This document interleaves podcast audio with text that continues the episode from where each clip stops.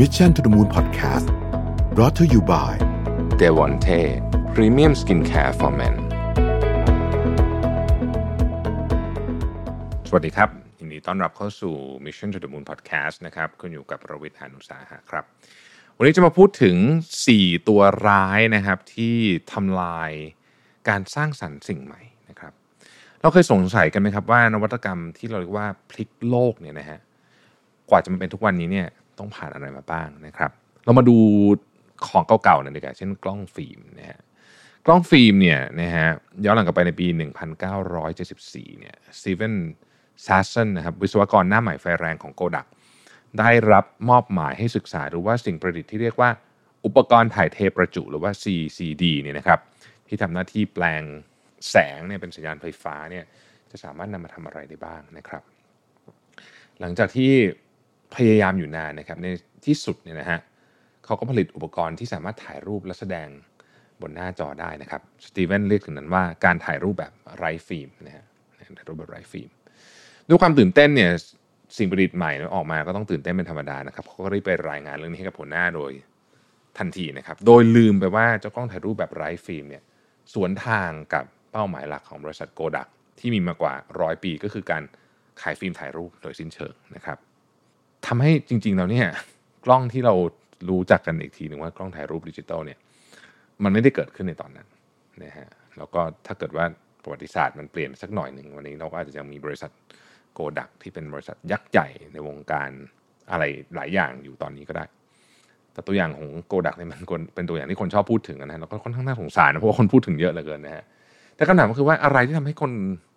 เก่งอย่างสตีเวนทำพลาดอะไรพลาดไปนะครับ ในวันนี้เนี่ยเราจะคุยถึงข้อผิดพลาดที่เอามาจากนักประดิษฐ์กว่าร้อยคนนะฮะที่ทั้งประสบความสำเร็จ และไม่ประสบความสำเร็จเพื่อมาดูว่า เอ๊ะ เวลาเขาประดิษฐ์อะไรได้เนี่ย หรือสร้างสรรค์อะไรออกมาได้ หรืออยู่ในกระบวนการในการสร้างสรรค์เนี่ย มันมีอะไรที่ทำให้มันไม่เกิดขึ้นแบบที่มันควรจะเป็นบ้าง เหมือนกรณีของเจ้า CCD นี่เองนะฮะ อันแรกนี่คือกลัวการกลัวที่จะเริ่มต้นนะครับ ในการสร้างสรรค์นวัตกรรมเนี่ยเราต้องเผชิญความกลัวหลายอย่างนะครับ ตั้งแต่กลัวว่าไอเดียเราจะไม่ดีพอ กลัวคนอื่นจะไม่ชอบนะครับหรือกลัวว่าจะไม่สำเร็จ ความกลัวนี่เกิดขึ้นได้ตั้งแต่ขั้นตอนที่ศูนย์จนถึงขั้นตอนที่สุดท้ายเลยนะฮะหรือแม้แต่กระทั่งเสร็จแล้วเนี่ยบางทีความกลัวก็อาจจะยังอยู่ แต่จะเพิ่มมากขึ้นเป็นพิเศษนะครับ ตอนที่เราข้ามจากขั้นตอนหนึ่งก็คือการคิดไปเป็นการลงมือทำนั่นเองนะครับ ในการทำตามความฝันอะไรของเราหลายอย่างนี่นะฮะโดยโดยเฉพาะการสร้างของใหม่ๆเนี่ยมันจะมีทั้งเรื่องของเงินทุนชื่อเสียงอาชีพนะฮะที่อยู่บนความเสี่ยงนะครับเจฟเฟโซสอเมซอนสมัยก่อนเนี่ยจริงๆเนี่ยเขาก็มีอาชีพการงานที่ดีนะฮะเงินก็ดี แล้วอยู่ดีวันหนึ่งก็จะมาขายหนังสือออนไลน์หัวหน้าเขาตอนนั้นไม่เห็นด้วยเลยนะฮะหัวหน้าบอกว่าคือฟังดูแล้วก็เป็นไอเดียที่น่าลองเนี่ยแต่ว่า มันน่าจะเหมาะสำหรับคนที่ยังไม่มีงานประจำดีๆ แบบคุณอยู่มากกว่านะครับเพราะฉะนั้นงานเจฟเบโซสได้เงินเดือนเยอะนะฮะเจฟก็คิดอยู่นานนะครับ เพราะว่าเขาก็กลัวจะเสียเงินแล้วก็งานที่มั่นคงไปนะฮะแต่ว่าเขาทํำยังไงถึงก้าวผ่านผ่านความกลัวมันนั้นมาได้นะฮะแล้วก็มีอเมซอนเกิดขึ้นในวันนี้ ทางออกแรกของการสถานการณ์แบบนี้เนี่ยคือการคุยกับตัวเองในอนาคตนะฮะมนุษย์เราถูกออกแบบมาให้หลีกเลี่ยง ความเสี่ยงโดยการคิดถึงสิ่งที่แย่ที่สุดที่อาจจะเกิดขึ้นได้นะครับ เรามักจินตนาการถึงความรู้สึกในอนาคตที่ทุกอย่างพังทลายไม่มีชิ้นดีนะครับ ความรู้สึกนี้เองจินตนาการอันนี้เองเนี่ยทำให้เราเนี่ยไม่กล้าลงมือทำอะไรสักทีหนึ่งนะครับ อย่างไรก็ตามเนี่ยนะครับแทนที่จะโฟกัสกับเรื่องแย่ๆเนี่ยลองจินตนาการว่าจะรู้สึกอย่างไรหากเราเลือกไม่เสี่ยงและเก็บไอเดียนี้เข้ากรุไว้นะครับเจฟเคยบอกนะฮะในหนังสือของเขาเขาบอกว่า ผมถามตัวเองว่าจะเสียดายไหมถ้าลาออกจากบริษัท นะฮะเจฟบอกว่าตอนผมอายุ 80 ผมคงไม่ได้คิดถึงเรื่องลาออกจะคงจำมันไม่ได้ด้วยซ้ำนะแต่ว่าผมคงเสียดายถ้าไอเดียนี้ไม่ได้ทำผมคงเสียดายมากแน่ๆนะครับ ดังนั้นบทเรียนจากเรื่องนี้เนี่ยก็คือแทนที่จะจินตนาการว่าทำพลาดเนี่ยลองจินตนาการว่าถ้าเราไม่ได้ทำเราจะรู้สึกยังไงแทนนะฮะบางทีเราจะพบคำตอบแบบที่เจฟเบโซสเจอก็ได้นะครับ วิธีต่อมาคือทำให้ความกลัวเป็นคุณครู นอกจากจะกลัวว่าเราเสียอะไรไปแล้วเนี่ยเรายังต้องกลัวความล้มเหลวด้วยนะฮะเพราะว่าถ้าเกิดโปรเจกต์เราเกิดแป๊กหรือทำมันออกมาเราไม่ดีพอเนี่ยความกลัวนี่แหละจะทำให้เราหยุดชะงงัก หลายๆ คนมักหาทางออกด้วยกัน เก็บแล้วก็กดความกลัวไว้ แล้วก็มุ่งหน้าต่อไปแบบไม่สนอะไร แต่งานวิจัยพบว่าหากเราทำเช่นนั้นเนี่ยเราอาจจะพลาดสัญญาณเตือนบางอย่างไปได้แล้วนั่นก็เป็นสิ่งที่อันตรายเหมือนกัน ความกลัวไม่ใช่อยู่จะเกิดขึ้น บางทีมันมีมูลเหตุของความกลัวอยู่นะครับ ดังนั้นการค้นหาว่าจริง ๆ เรากลัวอะไรกันแน่เนี่ย บางครั้งทำให้เราเจอรอยรั่วของแผนการของเรา และเมื่อเราเห็นรอยรั่วเราจะแก้ไขมันได้ดี ดังนั้น ความกลัวไม่มีปัญหา และเวลากลัวเนี่ย ก็ไม่ใช่ว่าจะโอ้โห กลัวอะไรก็ กระโดดข้ามไปซะทั้งหมด เพราะจริงๆบางทีมันเป็นสัญญาณเตือน ลองไปสำรวจเรื่องนั้นด้วยนะครับนี่ก็คือเรื่องแรก อันที่2นะครับคือคนหลายคนมักจะกังวลกับปัญหาแล้วก็ข้อผิดพลาดเป็นเรื่องธรรมดาอยู่แล้วนะครับเเราเคยได้ยินบ่อยๆนะเรื่องคำว่าเรียนรู้จากความผิดพลาดนะแต่ในแง่ปฏิบัติมันไม่ง่ายขนาดนั้น มนุษย์เรามี defense mechanism เราไม่ชอบผิดพลาดครับเราไม่ชอบผิดพลาด เรารู้สึกมันเป็นเรื่องที่เจ็บปวดนะครับ วิธีการแก้เรื่องนี้คือการจำแนกความผิดพลาดออกมา ปัญหาหลักๆของความล้มเหลว คือเรารู้สึกลบจนไม่อยากเรียนรู้อะไรจากมันนะเรารู้สึกโกรธสิ้นหวังรับไม่ได้ โทษตัวเองโทษคนอื่น โทษนู่นโทษนี่ไปหมด จมกับความรู้สึกนั้นอยู่จนเรา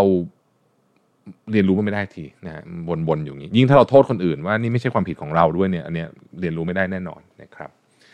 ยิ่งโปรเจกต์ใหญ่ขนาดเท่าไหร่เนี่ยมีงานวิจัยบอกนะฮะยิ่งใหญ่แล้วก็ยิ่งผูกพันกับเจ้าตัวมากเท่าไหร่ไอความรู้สึกเนี่ยมันจะ การเรียนรู้มันจะเกิดขึ้นได้ได้ยากหรือช้า ทางออกคือการจำแนกความผิดพลาดออกมาว่า จริง ๆ แล้วเราพลาดตรงไหนทำไมเราถึงพลาดอะไรคือสิ่งที่เราควรปรับปรุง แล้วมันมีสิ่งที่ดีบ้างไหมนะครับ อะไรเป็นสิ่งที่ดีบ้างอยู่แล้วนะครับพูดง่ายคือว่าเผชิญหน้ากับความเศร้าแบบตรงๆ เพราะในฐานะนักประดิษฐ์เนี่ยนะครับถ้าเราคิดว่าเราเป็นนักประดิษฐ์เนี่ยเราต้องพบเจอความผิดหวัง แล้วก็การปฏิเสธนับครั้งไม่ถ้วนอยู่แล้วนะครับการรับมือการเสียศูนย์แบบนี้เนี่ยเป็น skill ที่ต้องฝึกเลยนะฮะ George Kohlrieser เป็นนักเขียนแล้วก็นักจิตวิทยาอยู่ที่ IMD เนี่ยนะครับได้ทำการวิจัยกับผู้บริหารกว่าพันคน แล้วก็ได้เสนอ 3 ขั้นตอนในการรับมือกับเรื่องนี้ไว้ดังนี้นะครับขั้นตอนแรกคือตระหนักถึงความรู้สึกดังกล่าวนะฮะแทนที่จะซ่อนไว้แล้วก็ทำเป็นไม่รู้สึกมัน เราควรจะระบุเลยว่า เรารู้สึกยังไง กับเรื่องผิดพลาดนี้ แล้วก็ระบายให้คนที่ไว้ใจฟังนะครับอันดับต่อมาก็คือยอมรับและปล่อยวาง และอันดับสุดท้ายก็คือลองหาวิธีใหม่ ๆ ดูนะครับ อีกวิธีหนึ่งที่ได้ผลคือการเผชิญหน้าตรงๆกับมันแล้วก็มองความผิดพลาดในมุมมองใหม่นะครับนึกถึงเจมส์ไดสันนะฮะหลายท่านก็มีโอกาสได้ใช้ผลิตภัณฑ์ของไดสันนะฮะเจมส์ไดสันนี่เขาก็เป็นนักประดิษฐ์นะครับเขาก็คิดเครื่องดูดฝุ่นอะไรของเขาอะนะฮะตอนที่เขาคิดไอ้เครื่องดูดฝุ่นที่ไม่มีไอ้ถุงนะฮะนึกนึกออกสมัยก่อนเครื่องดูดฝุ่นจะมีถุงใช่ไหมฮะตอนนั้นเนี่ยบริษัทเขาถูกปฏิเสธนะครับเพราะว่าบริษัทเครื่องดูดฝุ่นเนี่ยมีรายได้ในการขายถุงแยกเก็บฝุ่นที่ลูกค้าต้องมาซื้อซ้ำนะครับ แต่แม้จะถูกปฏิเสธเนี่ยไดสันก็มองความผิดนี้ใหม่ แทนที่จะโฟกัสว่าบริษัทปฏิเสธเพราะอะไร เขากลับโฟกัสในสิ่งที่บริษัทไม่ได้พูดหรือแทบไม่ได้คิดถึงด้วยซ้ำนะครับเขาพบว่านอกจากรายได้เรื่องเครื่องเก็บฝุ่นแล้ว จริงๆแล้วเนี่ยบริษัทไม่มีเหตุผลที่มีน้ำหนักพอที่จะปฏิเสธเขาไปเลยนะครับ เจมส์ไซเซนบอกว่า ถ้าเหตุผลที่เขาปฏิเสธนั้นฟังขึ้นผมคงกังวลไปแล้ว แต่มันฟังไม่ขึ้นไงนะฮะด้วยนี้เนี่ยเจมส์ไซเซนจึงขายลิขสิทธิ์เครื่องดูดฝุ่นดังกล่าวให้กับบริษัทญี่ปุ่นบริษัทหนึ่งนะครับแล้วนั่นก็เป็นจุดเริ่มต้นของแบรนด์ไดสันในปัจจุบันจะเห็นได้ว่าเราสามารถเปลี่ยนความผิดพลาดความกังวล แล้วก็คำปฏิเสธ ให้เป็นมุมมองอื่นได้ หากเราสามารถก้าวผ่านอารมณ์ลบในตอนนั้นได้นะครับข้อที่ 3 คือสร้างสรรค์มากเกินไปจนเป็นปัญหานะฮะ จริงๆ เราก็รู้อยู่แล้วแหละว่าความคิดสร้างสรรค์เนี่ยเป็นวัตถุดิบสำคัญของนวัตกรรม แต่ว่าถ้าสร้างสรรค์มากเกินไปเนี่ยจะทำให้แผนเราคลาดเคลื่อนได้เหมือนกันนะครับดูอีลอนมัสก์เป็นตัวอย่างได้อีลอนมัสก์ที่เขาเริ่มมีรายได้มหาศาลจากการทำธุรกิจซอฟต์แวร์นะแล้วก็ขายไปแล้วเขาก็ก่อตั้ง SpaceX ในปี 2002 นะฮะโดยมีเป้าหมายว่าจะทำให้การท่องอวกาศมีต้นทุนต่ำลง แล้วก็ไปตั้งอาณานิคมบนดาวอังคาร แต่ระหว่างนั้นก็เกิดโปรเจกต์เทสลาขึ้นมานะครับแล้วก็อีลอนมัสก์ก็กลายเป็น 2 บริษัท โดยเป็น CEO สองบริษัทนะฮะแม้ว่าธุรกิจทั้งสองเนี่ยจะโด่งดังแล้วก็ไปได้ดีจนถึงทุกวันนี้แต่อีลอนมัสก์บอกว่าทั้ง SpaceX ทั้ง Tesla และบริษัทอื่นเนี่ยนะฮะมันมันมันสร้างความเครียดในการทำงานในเขามากมากมหาศาลนะฮะแล้วก็ความต้องการของผู้บริโภคความต้องการของนักลงทุนความต้องการของใครเนี่ยนะฮะเยอะมากเลย จนทำให้เขายอมรับเองเลยนะเขาเคยยอมรับเองว่า จริงๆเนี่ยเกือบจะไม่รอดเหมือนกันนะครับ มัสบอกว่าการเป็นเจ้าของไอเดียนั้นมีทั้งคุณและโทษในเวลาเดียวกัน จึงเป็นเรื่องที่สำคัญอย่างมาก ถ้าคุณเป็นคนที่มีความคิดสร้างสรรค์เยอะๆจำเป็นต้องจัดลำดับความสำคัญให้ได้เพื่อความอยู่รอดนะครับ ไม่ใช่ทำงานได้เยอะขึ้นนะฮะแต่ว่ามันคือการที่จะทำให้เราเข้าใจจริง ๆ ว่าอะไรเป็นสิ่งที่เราทำได้แล้วอะไรมันเกินพลังงานหรือเกินขอบเขตของเราไปนะครับนี่คืออีลอนมัสนะฮะนี่คืออีลอนมัสเพราะฉะนั้นถ้าเป็นคนอื่นเนี่ยถ้าอีลอนมัสบอกว่าเกือบไม่รอดคนอื่นก็อาจจะไม่รอดนะฮะ แล้วอีกการหนึ่งก็ก็เป็นสิ่งที่ดีเขาบอกว่าการมีตัวถ่วงน้ำหนักเป็นสิ่งที่ดีนะครับคำว่าตัวถ่วงน้ำหนักคือคนที่คอยคัดค้านเราบ้างนะครับ คือถ้าเกิดว่าเราเป็นคนที่มีความคิดเยอะๆเนี่ยนะฮะบางทีเราควรจะมีคนหนึ่งที่คอยคัดค้านแล้วก็คอยให้เหตุผลนะครับสตีฟจ็อบส์เคยบอกว่าที่เขาเลือกทีมคุกมาเป็นคนที่ทำงานใกล้ชิดกับเขาแล้วก็ตอนหลังเป็น CEO ของ Apple เนี่ยเพราะทีมคุกนี่มีนิสัยนิ่งๆ แล้วก็เน้นใน practicality หรือว่าสิ่งที่ปฏิบัติได้จริง แล้วก็คอยเบรกเขาอยู่เสมอเวลาเขามีไอเดียอะไรที่มันอาจจะโลดโผนเกินไปนะครับลองจินตนาการดูนะครับว่าถ้าเกิดว่าเราพยายามทำตามไอเดียใหม่ๆ ที่คิดออกตลอดเวลาเนี่ยนะฮะเราจะกระโดดจากจุดหนึ่งไปจุดหนึ่งโดยไม่สามารถที่โฟกัสแล้วก็ทำอะไรให้สำเร็จเป็นชิ้นเป็นอันได้สักทีหนึ่งนะครับข้อที่ 4 คือมุ่งมั่นเกินไปจนกลายเป็นจุดที่เรียกว่าดันทุรังนะฮะกว่าที่เราจะสำเร็จเนี่ยเราต้องอดทนต้องมุ่งมั่นนะฮะต้องผ่านขั้นตอนอันยากลำบากแน่นอนนะครับต้องเหนื่อยล้าต้องอะไรต่างๆนานามากมายนะครับ จริงอยู่ที่ความมุ่งมั่นเป็นปัจจัยสำคัญในการทำให้ไอเดียของเรากลายเป็นจริง แต่บางทีถ้าเรามุ่งมั่นวิ่งตามอะไรมากเกินไปเนี่ยบางทีมันก็กลายเป็นปัญหาได้นะครับ วิธีแรกในการป้องกันไม่ให้เรามุ่งมั่นจนกลายเป็นดันทุรังได้แก่การรู้จักปล่อยวาง เพราะว่าบางทีเนี่ยหลาย ๆ ครั้งเนี่ยความมุ่งมั่นที่เราไล่ตามเนี่ยมัน มันทำให้เรามองไม่เห็นว่าทางที่เราวิ่งอยู่เป็นทางตันนะฮะหรือเป็นหน้าผานะครับ เป็นต้นนะครับเดมิสเฮสเบสเนี่ยเขาเป็นเจ้าของบริษัท Startup ชื่อ Deep Mind นะฮะ เขาบอกว่าก่อนจะหันมาทำบริษัทเนี่ยเขาเคยทำบริษัทเกมที่พยายามสร้างเกมที่เต็มไปด้วยไอเดียบันเจิดสุดทะเยอทะยานนะฮะ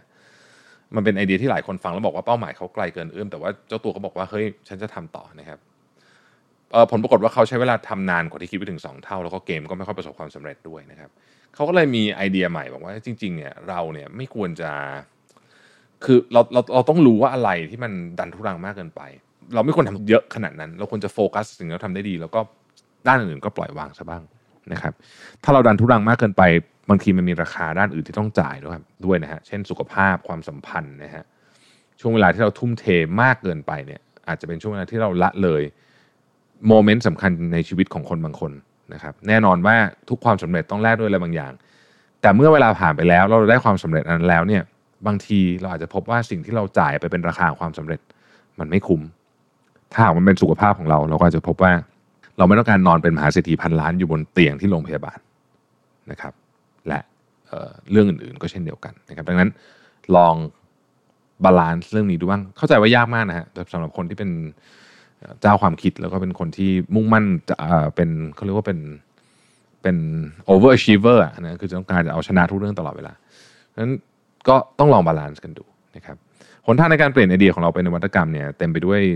อุปสรรคมากมายนะฮะแต่ว่าตราบใดที่เรายังตระหนักถึงข้อผิดพลาดนะครับเรารู้จุดแข็งจุดอ่อนตัวเองโฟกัสเป็นนะฮะแล้วก็เข้าใจกระบวนการในการแก้ปัญหาเนี่ยสักวันหนึ่งสิ่งที่เราอยากได้ก็ต้องมาถึงอย่างแน่นอนนะครับ ขอบคุณที่ติดตาม Mission to the Moon นะครับ แล้วเราพบกันใหม่ในวันพรุ่งนี้ สวัสดีครับ Mission to the Moon Podcast Presented by d e v o n t e Premium Skincare for Men